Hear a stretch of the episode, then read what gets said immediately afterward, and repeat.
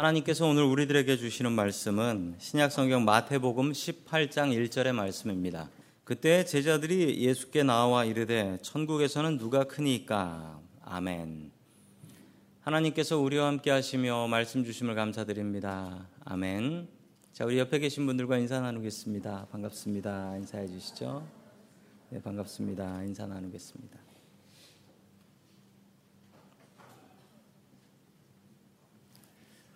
어, 어느 가족이 한국에서 한국에서 고깃집에 가서 갈비를 구워 먹었습니다. 너무 많이 시켜가지고 많이 남았습니다. 그런데 아시는 분은 아시지만 한국에서는 싸달라고 하면 안 됩니다. 싸주지 않아요. 예, 싸달라고 그러면 진상 손님이라고 그래요. 그래서 엄마가 너무 아까워가지고 이걸 어떻게 할까 하다가 꾀를 냈습니다. 아, 이렇게 얘기했습니다. 우리 집에 개 갖다 먹이려고 그러는데 비닐봉지 하나만 주시겠어요? 라고 해서 어, 비닐봉지를 하나 달라고 했습니다. 그러자 옆에 앉아 있었던 초등학생 딸이 눈이 동그래지며 이렇게 얘기했습니다. 엄마, 그럼 집에 가는 길에 강아지 사가지고 가는 거예요? 이 아이는 집에 가는 길에 강아지를 사오지 못하고 이 아이는 집에 오는 길에 철이 없다고 엄청나게 혼이 났습니다. 누가 더 철이 없는 것일까요? 아이 앞에서 거짓말하는 엄마가 더 철이 없는 것일까요? 아니면 있는 대로 얘기한 딸이 철이 없는 것일까요? 애들 앞에서는 말 조심을 해야 됩니다. 그 애들은 들은 대로 다 얘기합니다. 특히 어릴수록 조심하셔야 됩니다. 한 10년쯤 전에 저희 작은 아들이 우리 아버지 배에 왕자가 있다고 교인들한테 소문을 내가지고 어, 한 몇 달간 제가 배에다가 힘주고 다녀야 됐던 적이 있었습니다. 하나님께서는 우리에게 어린아이와 같은 마음을 가지고 살아라 라고 말씀하고 계십니다. 과연 어린아이 같은 마음은 무엇일까요? 오늘 하나님의 말씀을 통해서 그 답을 찾아가길 원합니다. 첫 번째, 하나님께서 우리들에게 주시는 말씀은 교회는 천국의 표지이다 라는 말씀입니다. 교회는 천국의 표지이다. 자, 계속되는 이야기인데 우리 지난주 이야기를 잊지 말고 기억하시면서 들으시면 좋겠습니다. 예수님께서 변화산에서 내려오셨더니 이 가버나움 땅에 예수님께 성전세 받으려고 기다리고 있었던 사람들이 있었죠. 예수님께서는 베드로에게 물고기를 잡아서 그 물고기 입에 있는 동전을 꺼내 성전세를 내라라고 명령을 하셨습니다. 자, 그리고 벌어지는 일입니다. 마태복음 18장 1절 말씀 같이 봅니다. 시작. 그때 제자들이 예수께 다가와서 물었다. 하늘나라에서는 누가 가장 큰 사람입니까? 아멘. 제자들의 질문은 천국에서 누가 제일 큰 사람이냐라는 것이었습니다. 천국은 어떤 곳일까요? 저는 어렸을 때 초등학교 때 선생님한테 천국에 대해서 이렇게 들었던 기억이 납니다. 천국에도 계급이 있다라는 것이었습니다. 천국에도 계급이 있어서 말씀대로 살고 전도 열심히 한 사람은 황금으로 된 집에서 살고 어, 제 마음대로 살다가 간신히 천국 간 사람은 어, 쓰러져가는 초가집에서 산다라고 들었습니다.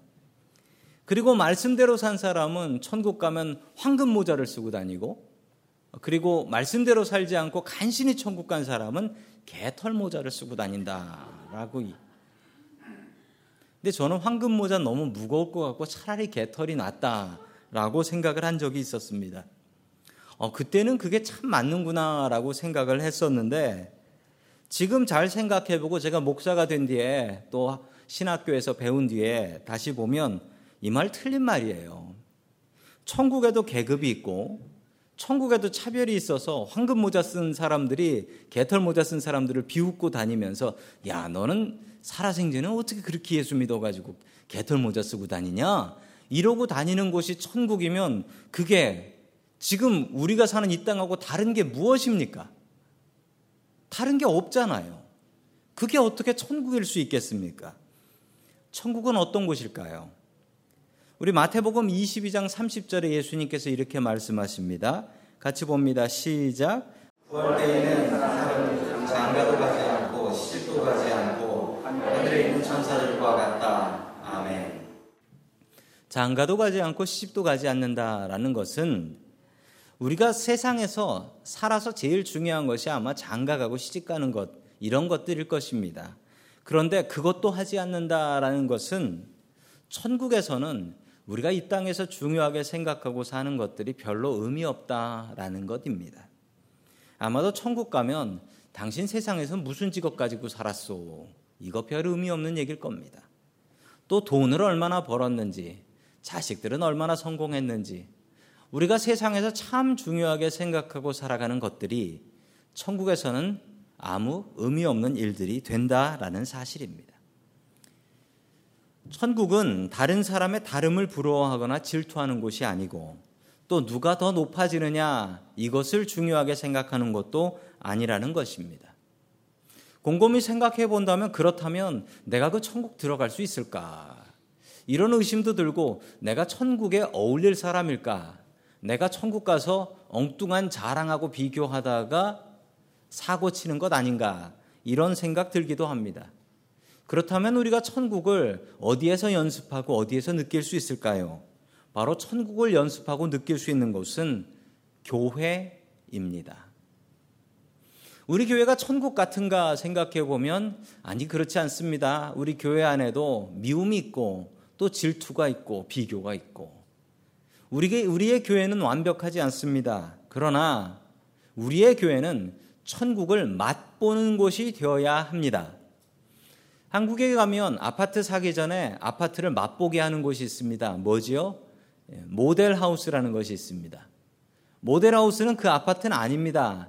그런데 모델 하우스에 가면 아, 이렇게 생긴 것이겠구나라고 맛을 볼 수 있습니다. 교회는 그런 곳이 되어야 되는데 교회는 우리가 천국을 맛보는 곳이 되어야 합니다. 그러면 우리가 교회를 어떻게 해야 되겠는가? 우리가 교회를 천국같이 만들어야겠지요. 어떻게 함으로 서로가 섬김을 통해서 양보를 통해서 우리는 교회를 천국같이 만들어가는 사람들이 되어야 합니다.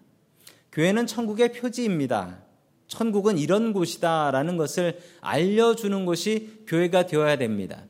우리의 교회를 그렇게 만들고 또 우리가 속한 다락방을 그렇게 만들어서 우리 교회가 천국 닮은 다락방 될 수 있기를 주님의 이름으로 간절히 축원합니다. 아멘. 두 번째 하나님께서 우리들에게 주시는 말씀은 높은 자리를 탐내지 말라라는 말씀입니다. 우리는 늘 높은 자리를 탐내고 삽니다. 회사에서도 승진하고 싶어 합니다. 조금 더 높은 자리, 조금 더 나은 자리, 그 자리를 향해서 나가지요. 오늘 하나님의 말씀을 이해하려면 문맥을 좀 이해하셔야 될 것 같습니다.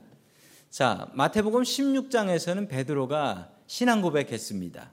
주는 그리스도시요 살아계신 하나님의 아들입니다. 이렇게 고백을 했습니다. 그러자 예수님께서는 내가 네 믿음 위에다가 교회를 세우겠다. 너에게 천국 열쇠를 주겠다. 이렇게 얘기하셔서 베드로가 넘버 원이 되어 버렸습니다. 자, 17장에서는 변화산 사건이 있습니다. 변화산에 예수님께서 기도하러 올라가시는데 아니 그날은 특별하게 제자 중에 딱 세 명, 베드로, 야고보, 요한 이 세 명만 데리고 가셨어요. 우리는 이 사실을 잘 들어서 알고 있지만 이 일을 당한 제자들의 반응은 어땠을까요? 아니 왜 나는 안 뽑아가? 나머지 아홉 명은 무슨 생각을 했을까요? 우리가 뭘 잘못했길래 안 데려가실까? 그리고 저 친구들은 뭘 그렇게 잘해가지고 뽑혀서 올라갔을까? number one과 number two와 number three가 생기는 순간이었습니다. 제자들은 랭킹을 생각하며 긴장했습니다. 그리고 저 뽑혀 올라간 세 사람들은 도대체 뭘 잘해가지고 뽑혀 올라갔을까? 그래서 제자들은 예수님께 이렇게 물어보았습니다. 우리 마태복음 18장 1절 다시 봅니다. 시작.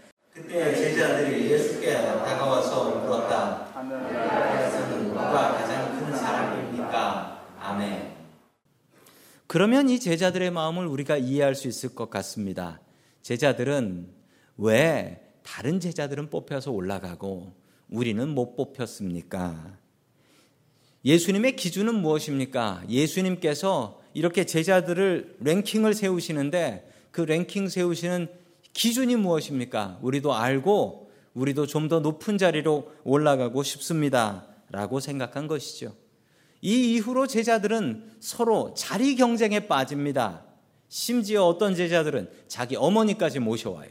어머니 모셔와 가지고 어떻게 하면 내가 좀 더 높은 자리에 올라갈까 서로 싸움하고 경쟁하는 그런 믿음의 공동체가 아니라 서로 높아지려고 하는 경쟁의 공동체가 되어 버렸던 것입니다. 우리도 제자들 같은 착각을 하고 삽니다. 우리는 랭킹에 민감합니다. 어렸을 때부터 등수라고 하지요. 한국에서는 성적표를 받아올 때 성적표에 뭐 수미양가 이런 게 있지만 이것보다 더 중요한 게 있습니다. 부모님 우리 저희들 부모님께서는 성적보다도 더 귀하게 보신 것이 있죠. 그건 바로 등수였습니다. 얘가 몇 등을 했는가? 수가 다 수가 아니고 우가 다 우가 아닌 것은 좋은 선생님 만나면 수를 막 주시기 때문이죠.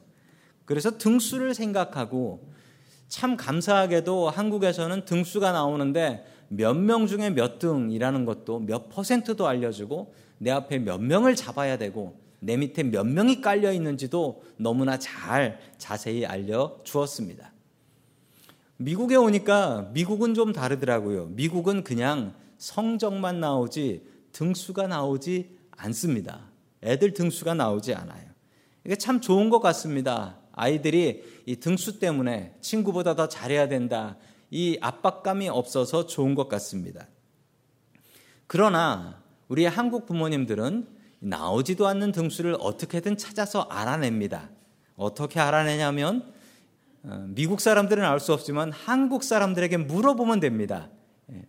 어, 아줌마들끼리 모이면은 이제 우리 애가 얼마 받았는데 거긴 얼마 받았어. 그러면서 비교를 해보면은 아 우리 아이가 최소한 한국 애들 중에는 몇 등이구나. 이거를 알 수 있습니다. 학교에서도 알려주지 않는 것을. 아이들에게 이 등수를 매기고 랭킹을 매기면서 아이들이 좀 공부 잘하면 성공한 부모라고 어깨에 힘이 들어가고 아이들이 좀 못하면 세상 모두 좌절한 부모같이 어깨에 기죽어서 살아가는 것은 어찌된 일인가요? 도대체 이 랭킹은 하나님께서 먹이신 것입니까? 사람들이 만들어낸 것입니까? 왜 비교하며 불행하며 살아가고 있는 것일까요? 아이들의 랭킹이 높으면 인생 성공하고 행복한 것인가요? 아이들이 다른 아이 누르고 좀 더 높은 곳에 올라가야만 그것이 성공한 인생인가요? 어느 초등학생 아이가 학교에서 시험 문제를 풀었는데 그 시험 문제 하나가 제 가슴을 울렸습니다.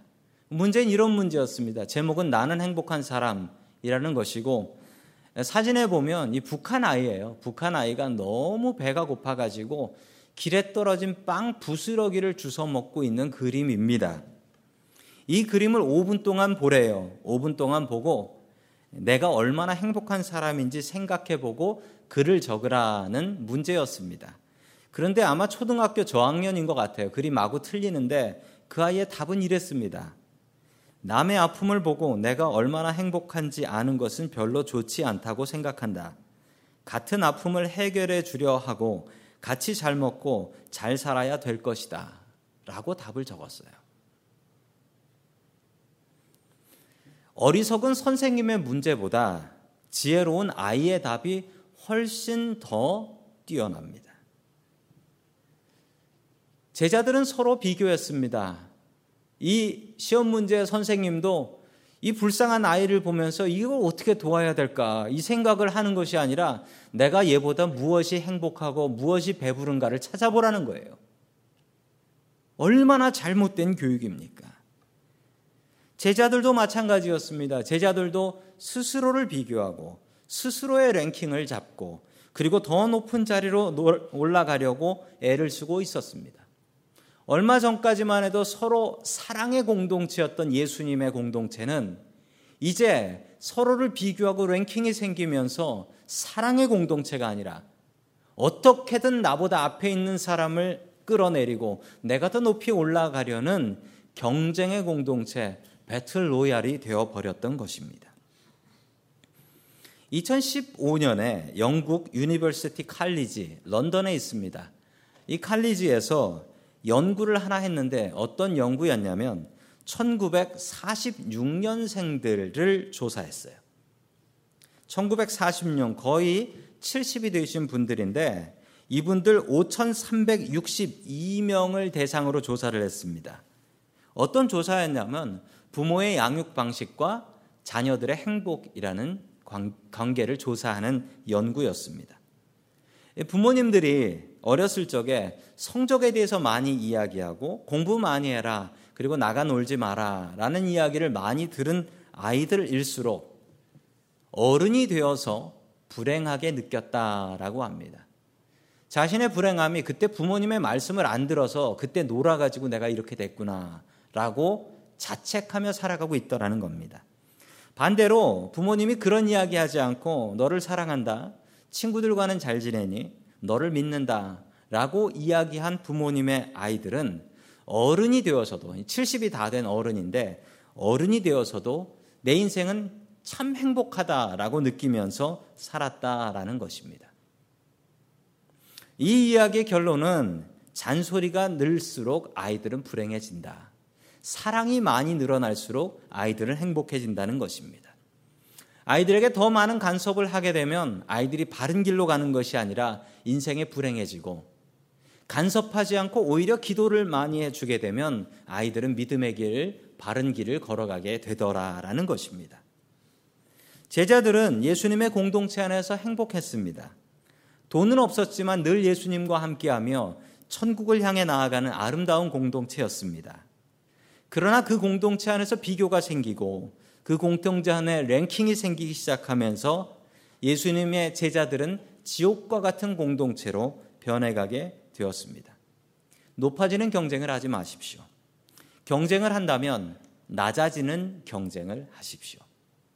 우리의 교회는 그런 곳이 되어야 하고 우리가 살아가는 우리들의 가정도 마찬가지입니다. 가정에서 남편이 높아지려고 하고 또한 아내가 높아지려고 한다면 그 가정은 행복해질까요? 아니면 지옥같이 변해갈까요? 반대로 남편이 낮아지려고 하고 아내가 낮아지려고 한다면 그 가정은 어떻게 될까요? 그 가정은 아름다운 가정이 될 것입니다. 서로 낮아지려고 경쟁할 수 있기를 주의 이름으로 간절히 축원합니다. 아멘. 마지막 세 번째로 하나님께서 주시는 말씀은 스스로 자신을 낮추라라는 말씀입니다. 스스로 자신을 낮추라. 어느 목사님이 어렵게 어렵게 목회를 하셨는데 그 목회를 하시면서 그 장로님들하고 그렇게 많이 다투셨다라고 합니다. 돌아가신 뒤에 이분이 천국 문 앞에 이르렀는데 이분이 이 목사님이 천국 문 앞에 있는 천사하고 다툼을 하고 있더래요. 다툼을. 그 다툼의 내용을 들어보니까 이런 내용이었답니다. 천사는 목사님 세상에서 고생 많이 하셨으니까 천국 가셔야죠. 그러는데 이 목사님은 나는 천국 안 갈 테니 지옥 보내달라는 거예요. 그래서 왜 그러냐라고 천사가 물어보니까 이 목사님께서 이렇게 말씀하셨답니다. 아니, 내가 요한계시록을 보니까 천국에는 24장로가 있다고 하는데 장로 하나도 힘든데 24명의 장로를 어떻게 모시겠냐고 나는 천국 안 가겠다. 라고 했답니다. 장로는, 교회 장로는 높아지는 자리가 아니죠. 제가 저희 교회 장로님들을 참 존경합니다. 요즘 교회 청소를, 그 예배당 청소를 언제 하냐면 금요일 날 금요 기도회를 마치고 나면 청소를 하는데 이 본당하고 계단을 우리 장로님들 세 분이 꼼꼼하게 아, 예배하는 마음으로 하나님 앞에 청소를 해서 드리고 있습니다. 정말 이런 장로님들이 없습니다. 그리고 혹시 바닥을 보시고 지저분하다 여겨지시면 우리 장로님들께 항의해 주시면 감사하겠습니다. 교회는 섬김의 자리입니다. 섬김의 자리가 아닌 자리는 하나도 없습니다. 예수님께서는 그 섬김을 이렇게 말씀하셨습니다. 우리 18장 2절 말씀 같이 봅니다. 시작. 예수께서 인양자를 곁에 불러서 그들 가운데 세우시고 아멘. 예수님께서는 아무 말씀하지 않으시고 앉아 있는 제자들 가운데에다가 어린아이 하나를 세우셨습니다. 제자들은 예수님께서 무엇을 말씀하실까 귀를 쫑긋 세우고 듣고 있었습니다. 그때 예수님께서는 3절과 같이 말씀하셨습니다. 같이 봅니다. 시작. 말씀하셨다. 내가 진정으로 너희에게 말한다. 너희가 돌이켜서 유대인들과 같이 되지 않으면 절대로 하늘나라에 들어가지 못할 것이다. 아멘. 어린아이들을 좋아하시나요? 저는 어린아이를 참 좋아합니다. 애들이 저를 별로 좋아하지 않아서 도망갈 뿐, 저는 아이를 참 좋아했습니다. 어린아이들 중에는 참 착하고 좋은 아이들도 있지만, 죄송합니다만 그렇지 않은 아이들도 있습니다. 그리고 어린아이들에게는 좋은 면도 있지만 나쁜 면도 있습니다. 예수님께서 어린아이의 좋은 점으로 말씀하신 것은 오늘 3절에 돌이키는 것입니다. 너희가 돌이켜라고 합니다. 너희가 돌이켜서. 어린아이들의 특징은 잘 돌이킨다는 것입니다. 아이들을 혼내면 너 이거 잘못했지 라고 하면 아이들은 잘못했습니다 라고 하고 어떤 애들은 울면서 잘못했습니다 라고 얘기하는 애들도 있습니다. 그러나 어른들은 이거 잘못했지요 라고 하면 그것을 인정하기가 그렇게 어려워요. 어른들은 다른 이야기랍니다. 저만 잘못하고 삽니까? 다른 사람은 더 잘못하던데. 왜 저 사람도 잘못하는데 나만 잘못한 것 같이 얘기합니까? 어른이 되면 회개를 잘 하지 않아요. 아이들은 쉽게 회개합니다. 자기가 잘못된 것을 잘 받아들이는데 어른들은 잘 그러지 않아요. 자, 잘 회개하는 것이 믿음의 능력입니다. 공자가 어느 날 길을 가고 있었답니다. 공자가 길을 가고 있는데 아니 길 가운데서 떡하니 길 가운데서 힘을 주고 그큰 일을 보고 있는 사람이 있었다라고 합니다. 공자는 그것을 보고서 쯧쯧쯧 하면서 그냥 지나가 버렸습니다. 다음 날 길을 가다가 이번엔 길 한가운데가 아니고 길 옆에 있는 나무 그늘 아래서 일을 힘을 주고 큰 일을 보고 있는 남자가 있었습니다. 공자는 그 남자에게 찾아갔습니다. 그리고 이렇게 얘기했습니다. 아니, 여기가 공공장소인데 여기서 이렇게 일을 보면 어떻게 하는가? 상식 없게. 그러면서 눈물이 나게 혼을 내 주더랍니다. 그것을 제자들이 보고서 너무 이상해서 스승님, 어제 더 심한 사람은 왜 그냥 지나치시고 오늘은 그래도 양반인데 저 정도면 양반인데 왜 저 사람한테는 그리 심하게 혼을 내셨습니까? 라고 물어보니 공자가 이렇게 얘기했습니다. 길 옆에서 일을 보는 사람은 그나마 양심이 있는 사람이라 내가 얘기하면 듣는다. 그런데 길 한가운데서 떡하니 하는 자는 그건 근본이 없는 자라 내가 그놈한테 이야기했다가는 잘못하면 칼침 맞는다. 그래서 얘기 안 했다. 참 맞는 이야기입니다. 우리는 어떤 사람인가요? 오늘 주님께서는 어린아이와 같이 돌이키라라고 합니다. 아이들은 잘 돌이킵니다. 자신의 잘못을 잘 인정합니다. 우리는 어떤 사람들인가요? 어린아이처럼 잘못을 인정하고 잘 돌이킬 수 있길 축원합니다. 아멘. 자, 4절 말씀 계속해서 같이 봅니다. 시작. 그러므로 누구든지 이 어린아이와 같이 자기를 낮추는 사람이 하늘나라에서는 가장 큰 사람이다. 아멘. 어린아이의 특징은 스스로를 잘 낮추는 것이다라고 합니다.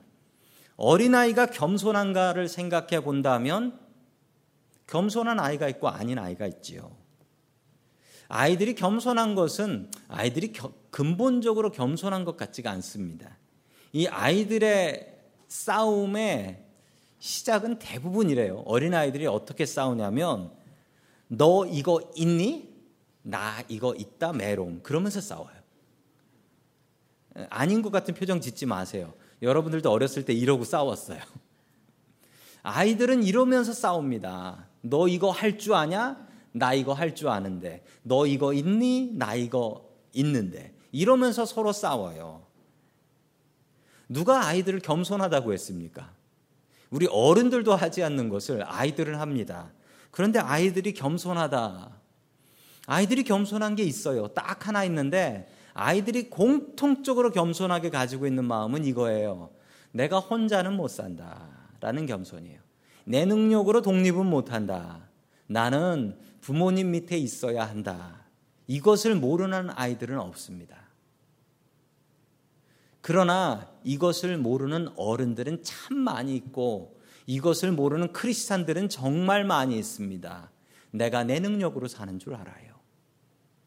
아이들이 짐 싸가지고 집을 나가지 않습니다. 나는 어떻게든 집에 붙어 있어야 된다라는 마음이에요. 그러나 어른들은 크리스찬들은 다릅니다. 내가 하나님 없이도 살 수 있다. 내 능력으로 살 수 있다라고 생각하는 사람들이 그렇게 많아요. 우리도 이 겸손함을 가지고 살아야 됩니다. 겸손함이 무엇인가요? 아이들은 진짜 겸손함이 아닌 것 같습니다. 국어 사전에 보면 겸손은요, 능력 있는 사람이 자신을 낮추는 것을 겸손이라고 해요. 아이들은 능력이 별로 없는데요. 아이들의 겸손은 그런 의미에서 진정한 겸손은 아닙니다. 국어 사전에 보면 겸손이 무엇이냐면 스스로 자신을 낮추는 것이라고 합니다. 그런데요, 똑같이 낮아지는 건데 남이 나를 낮추는 것은 모욕이라고 합니다. 얼마나 낮아졌느냐가 중요한 게 아니에요. 내가 낮췄느냐, 남이 낮췄느냐. 여기서 지혜를 아셔야 됩니다. 빨리 스스로 낮추십시오. 남이 낮추기 전에. 모욕당하기 전에 스스로 낮추면 그것은 겸손이 된다라는 것입니다. 우리 아이들에게 배워야 됩니다. 그 겸손은 내가 하나님 없으면 살 수 없다라는 바로 그 겸손입니다. 자, 우리 5절 말씀 계속해서 같이 봅니다. 시작. 또 누구든지 내 이름으로 이런 어린아이 하나를 영접하면 나를 영접하는 것이다. 아멘. 영접한다라는 것을 영어로 보니까 웰컴이에요. 영접한다라는 말은 그냥 대접한다라는 게 아니고 아주 소중하게 대접한다를 영접한다라고 합니다. 지금 아이들은 요즘의 아이들은 아이들이 집의 왕이죠. 가족이 모두 아이들 중심으로 움직입니다. 그리고 아이들은 늘 좋은 거, 새 것 씁니다. 그러나 2000년 전의 아이들은 그렇지 않았습니다. 아이들은 쉽게 죽었고, 아이들은 그냥 밥이나 축내는 녀석들이었고, 아이들은 차라리 없으면 나가서 일을 할 텐데, 애 보느라고, 애 키우느라고 일을 못해요. 이게 바로 아이들이었습니다. 그러나 그 시절 예수님께서는 이 아이들을 잘 대접해야 되는 게 아니라 영접하라고 했습니다. 그리고 이렇게 영접하는 게 예수님 영접하는 거랑 똑같다라고까지 말씀하셨습니다. 우리의 아이들을 잘 대접해야 됩니다. 특별히 교회에서 잘 대접해야 됩니다. 교회에서 잘 우리 아이들을 대접해야 돼요. 교회에서 우리 아이들에게 잘 투자해야 됩니다. 왜냐하면 이 아이들이 우리들의 미래고요. 단연코 말할 수 있는 것은 우리의 장례식은 우리의 애들이 치러줄 것이기 때문입니다. 신라 시대 때 한국에서 만든 가장 큰 종이 있습니다. 지금도 한국에서 가장 큰 종은 이 종이라고 하는데요. 에밀레 종입니다. 이 종의 크기가 얼마나 크냐면 무게로 20톤짜리 종이에요. 20톤짜리 종. 이 종을 만들었는데 소리가 나지 않았답니다. 소리가 제대로 나지 않아서 뭐가 문제인가 그랬더니 이 절이 봉덕사라는 절이었는데 봉덕사 주주스님이 꿈에서 알아냈대요. 이 종에 어린아이 하나를 태워서 넣어야 된다는 거예요. 그래야지 소리가 난다. 그래서 가난한 집 애 하나를 시주로 받아옵니다. 그래가지고 이 아이를 쇳물 속에 넣어가지고 저 종에 녹여서, 녹여버립니다. 그리고 나서 종을 쳐보니까 종에서 소리가 잘 났는데 그 종의 소리가 자기 에미를 원망하는 말이었다고 합니다. 에밀레, 에밀레 하는 소리가 났다라는 이야기가 있습니다. 우리 아이들을 에밀레로 만들면 안 되겠죠. 우리 아이들을 희생시키면 안 됩니다. 우리 아이의 등수를 세면 안 됩니다. 우리의 아이를 영접해야 됩니다. 특별히 교회에서 우리의 아이들에게 좋은 대접, 최선의 대접해서 우리 아이들이 정말 교회 나오고 싶다. 이 교회가 좋다라고 느낄 수 있게 해야 합니다. 교회 아이들이 장난을 많이 칩니다. 예배를 드리고 나면 예배당에는 누가 돌아다니냐면 우리 아이들이 돌아다닙니다. 아이들이 어떻게 하면서 노냐고요. 보신 분들도 계시겠지만 일단 아이들이 이 여러분들의 의자 밑을 낮은 포복으로 기어서 이동을 합니다. 낮은 포복으로. 그리고 제가 집에 갈 때 보면 요즘은 누가 하는지 모르겠는데 꼭 이 장난을 치고 가더라고요. 이 마이크가 이렇게 바닥까지 누워 있어요. 이거 누굴까요? 아마 찾으면 찾을 수 있을 것 같아요. 고키의 L것 같아요. 그래서 여기다 대고 막 노래 부르고 소리 지르고 그러는 거예요. 얼마 전에는 제 방 저 문이 있는데 그래도 저게 최첨단 디지털 도어인데 아무거나 눌리면 열리지만 애들이 그걸 못 열어가지고 이걸 해킹하겠다고 아동부 애들이 다 조합해서 아는 번호를 다 눌러보는 거예요. 끝내 고장이 났어요. 왜 고장이 났냐면 애들이 너무 눌러서 배터리가 다 나가버렸어요. 저는 저 크게 고장난 줄 알고 저거 교체해야 되나 했는데 또 아이들이 어떤 애는 이런 애도 있었어요. 교회 데크에 나무에다가 자기 이름을 낙서하고 갔어요. 끝내 잡았잖아요. 저희 큰아들이었잖아요. 안 했다고 하더라고요. 아이들은 이렇게 사고를 치고 예, 골칫거립니다. 아이들이 교회 물건 얼마나 많이 부셔놓은지 몰라요. 저 뒤에 있는 저 콘센트 하나 있는데 저건 또 어떤 애가 발로 차가지고 부셔놨어요. 그런데 여러분 아이들의 소리가 사라지는 순간 우리의 미래도 사라진다라는 것을 아셔야 됩니다. 우리의 아이들의 소리가 사라지면 우리의 미래가 사라집니다. 아이들을 영접해야 됩니다. 그리고 아이들에게서 배워야 합니다. 아이들의 겸손함을 배우십시오. 무슨 일이 있어도 내가 이 집에서 얻어 먹어야 된다라는 마음으로 매달리는 이 마음을 하나님께 가지십시오. 내가 어떻게든 예수님께 붙어 있어야 먹고 살 수 있다. 이 겸손함을 배우십시오. 그리고 예수님께서 하셨던 것처럼 섬김에 경쟁하며 살 수 있기를 주의 이름으로 간절히 축원합니다. 아멘.